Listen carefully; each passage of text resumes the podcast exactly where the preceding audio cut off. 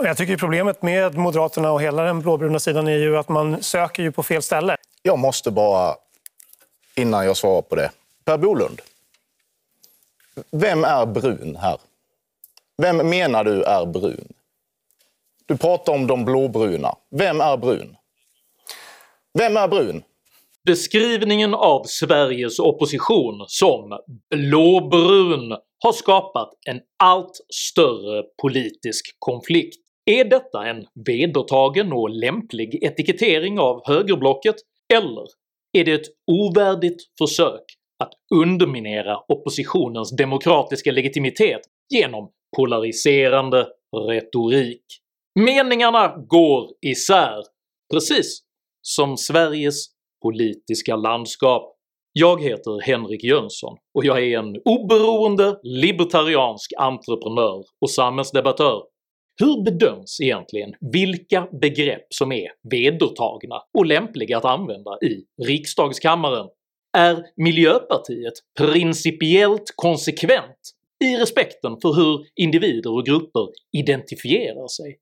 Och vad händer med ett land där den polariserande retoriken avsiktligt radikaliseras? Dessa frågor tar jag upp i veckans video. Äntligen är min bok “Frihetligt självförsvar” här, och den är faktiskt, om jag får säga det själv, jätte jättefin! Boken kan beskrivas som en kombination av en debattbok, lärobok och en fälthandbok med praktiska råd för den som vill lära sig leva mer frihetligt.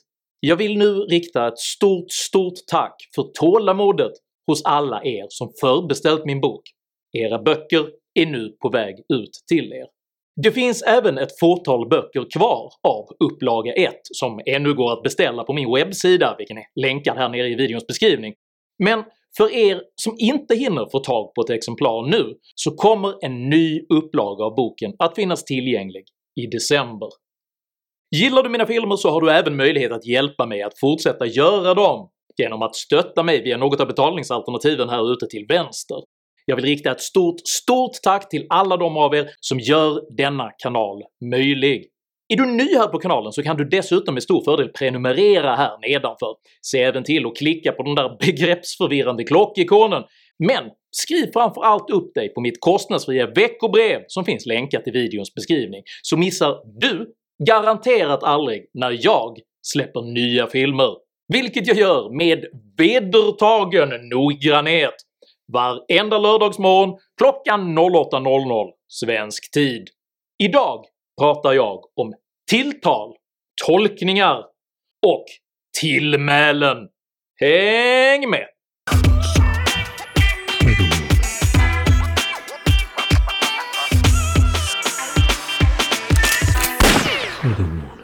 Och Herren Gud danade av jord alla markens djur och alla himmelens fåglar och förde dem fram till mannen för att se hur denne skulle kalla dem.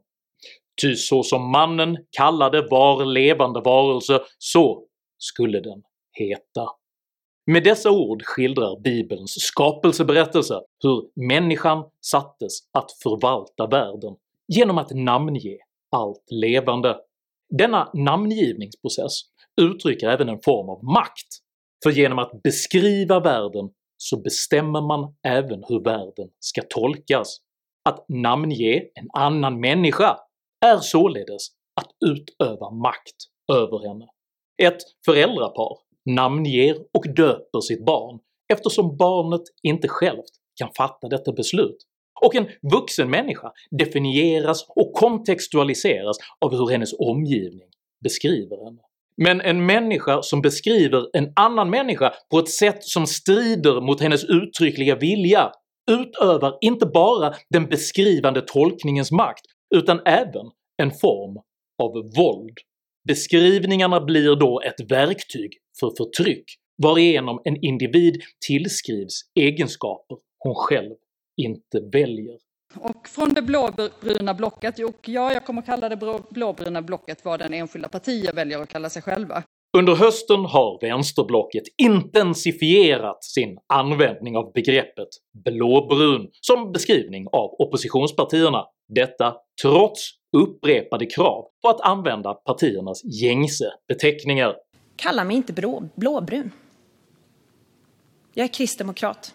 Begreppet blåbrun hämtar sin bruna färg ifrån Tredje rikets paramilitära stormtrupper, vilka av sina motståndare kallades brunskjortor.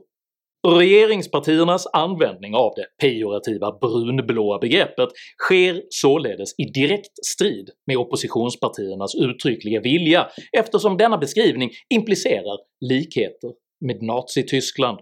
Användningen av det blåbruna begreppet motiveras med att det skulle utgöra en vedertagen beskrivning av olika negativa egenskaper som man själv tillskriver oppositionen. Ja, det är ju det är ju inget nytt begrepp som Bolund eh, använder, det är ett vedertaget begrepp. Det är ett vedertaget uttryck. Språkrådet har ju definierat vad blåbrun innebär och det är ju när högerpartier öppnar för främlingsfientliga partier. Regeringspartierna baserar dessa påståenden på Språkrådets nyordlista från 2014 där begreppet blåbrun bland annat definieras av den socialdemokratiska tidningen Värmlands Folkblad. Partiledarnas tolkning av det blåbruna begreppets legitimitet ifrågasätts dock nu av språkrådet själva. Uh, han re refererar till den här listan på lite felaktiga grunder kan jag tycka. Då. Vi redovisar ord som i och för sig då är etablerade men som sagt det är inget godkännande och att det här ordet är neutralt eller okej okay att använda. Även språkrådets tidigare chef, Olle Josefsson, konstaterar att begreppet blåbrun snarare är en värdering än en beskrivning och således inte hade godkänts i en aktuell ordlista. En snabb sökning i Svenska Dagbladets arkiv indikerar inte heller att begreppet på något sätt skulle vara vedertaget. Under perioden 1890 till 2014 förekommer begreppet blåbrun endast 32 gånger, och då uteslutande som beskrivning av åkermark, kläder och möbler. Första gången ordet används i politisk kontext är i samband med flyktingkrisen 2015, varefter ordet uteslutande används som en pejorativ beskrivning av partierna M, KD och SD specifikt. Och detta uteslutande av personer som justitieminister Morgan Johansson och försvarsminister Peter Hultqvist. Faktum är att majoriteten av begreppets totalt 52 antal omnämnanden gäller påpekanden om dess orimlighet. Det är således svårt att betrakta begreppet blåbrun som vare sig vedertaget eller som godkänt av språkrådet i någon slags allmän mening. Det blåbruna begreppets ideologiska förankring hos vänstern gör att det snarare bör betraktas som en nedlåtande förolämpning syftande till att underminera högerpartiernas demokratiska legitimitet.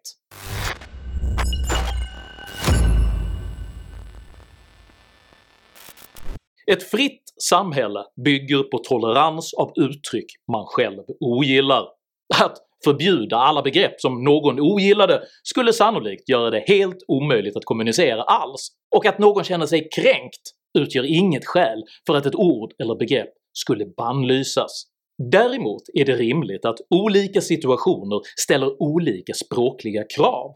Man drar till exempel inte vitsar på en begravning, och grovkornigheter som kanske känns roliga på en pubrunda är ofta helt olämpliga på arbetsplatsen. På samma sätt bör även riksdagskammaren ställa högre krav på språkbruket än vad en skolgård gör, och kritik av meningsmotståndare bör därför framföras med både respekt och finess. När Carl Bildt myntade begreppet “rödgrön röra” gjordes exempelvis detta med respekt för vänsterblockets självbeskrivning som just röda och gröna, men tillfogades även det bitande värdeomdömet “rörighet”. Och hur ska då denna rödgröna röra kunna driva utrikespolitik? Den bärande skillnaden mellan Bildts rödgröna röra och Miljöpartiets blåbruna regeringsalternativ är att det första uttrycker en värdering av partiernas agerande, medan det senare klistrar på dem en oönskad identitet. Att respektera just hur individer identifierar sig är i övrig samhällsdebatt vänsterns själva paradgren, vilket ledande miljöpartister så sent som i augusti uttryckte med orden “HBTQI-personers rätt att identifiera sig själva behöver stärkas. Nu är det hög tid för att få en modern könstillhörighetslag på plats, men också dags att ta nästa steg genom att möjliggöra ett tredje juridiskt kön för den som varken identifierar sig som man eller kvinna. Detta illustrerar vänsterblockets fundamentala principlöshet när det gäller frågor som man bryr sig om i detta fall då maktmässigt underordnade hbtqi-personer, då måste själva lagen ändras för att individens självidentifikation ska hedras. Men när det gäller saker som man ogillar, till exempel sina politiska meningsmotståndare, då är det fritt fram att ignorera även helt uttalade önskningar rörande hur man identifierar sig själv. Det finns bara ett, en enda sak som färgen brun betyder. Nej. Det är att man är nazist i de här sammanhangen. gör det verkligen inte. Du, du, så du kallar inte mig nazist? Nej, kan du då sluta och kasta den färgen på mig? Att använda det begreppet tycker jag är helt eh, självklart. Jag håller till 100 procent med Per Bolund. Kommer du fortsätta använda det begreppet? Det blåbruna är inget, inget nytt som sagt och det kommer jag säkert göra vid några tillfällen. Det här är inte vilket parti som helst och då får man nog leva med att blåbrun blir en etikett som, som också definierar det politiska block som nu växer fram. Den ideologiska akrobatik som krävs för att förtränga denna dubbelmoral har sina rötter i vänsterns syn på själva demokratibegreppet.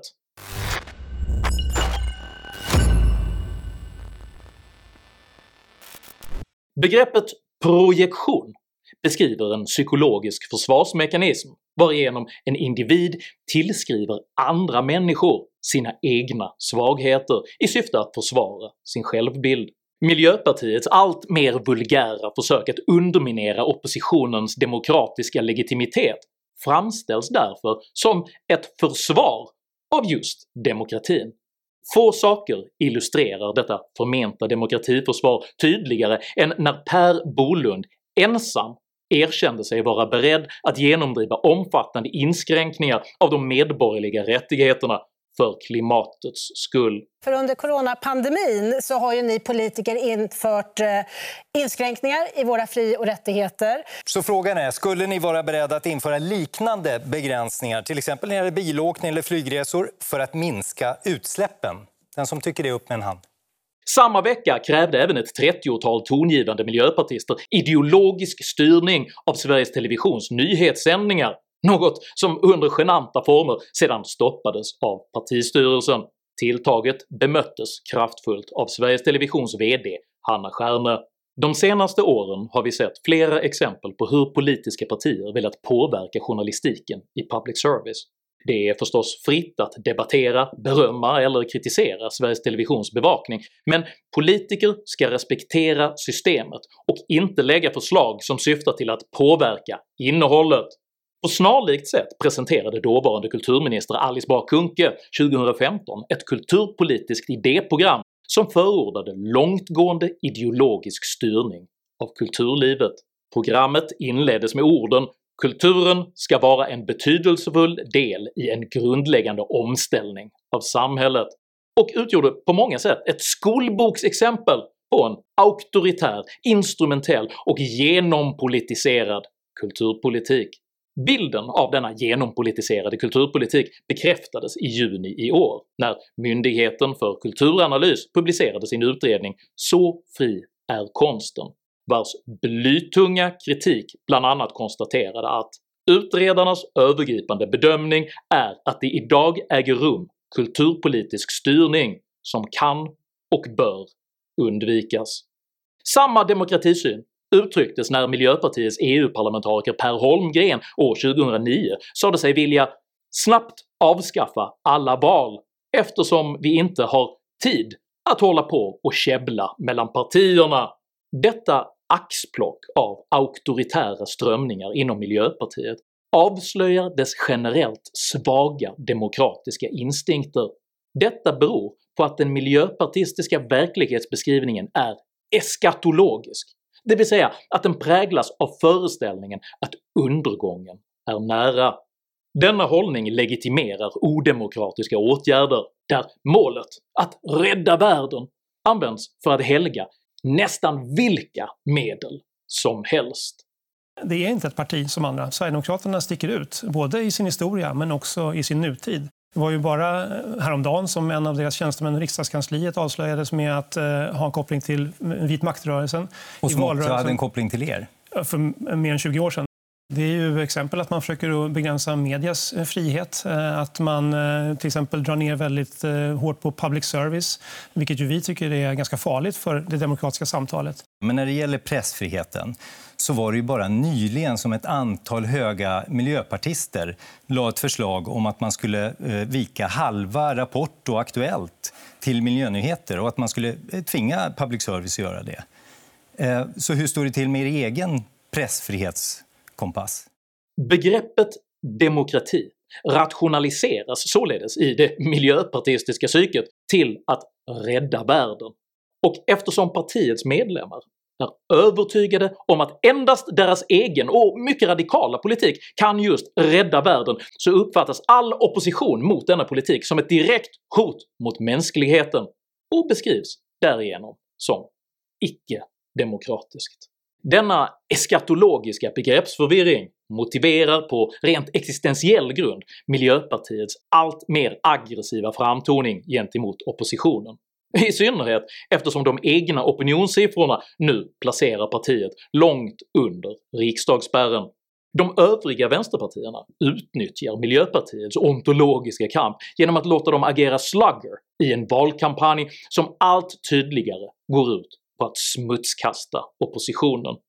Denna aggressiva polariseringstaktik är i det långa loppet djupt destruktiv för förtroendet för hela den svenska demokratin och speglar på många sätt den amerikanska demokratins radikalisering till två inbördes hatiska flanker med helt olika verklighetsbeskrivning. Det är även svårt att låta bli att jämföra miljöpartiets öknamn i riksdagskammaren med Donald Trumps burdusa förolämpningsstrategier men en sån jämförelse vore faktiskt orättvis mot Donald Trump, för miljöpartiets politik är nämligen mycket, mycket mer destruktiv.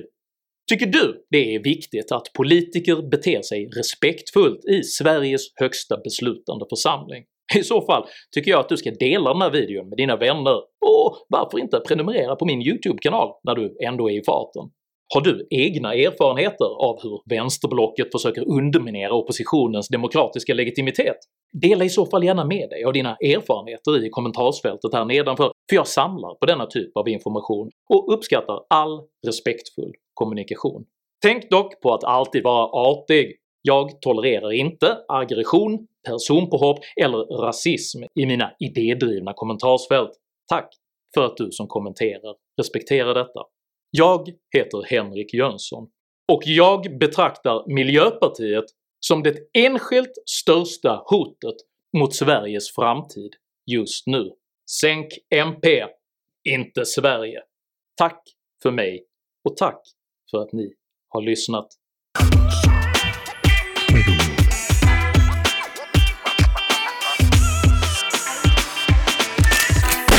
Mm.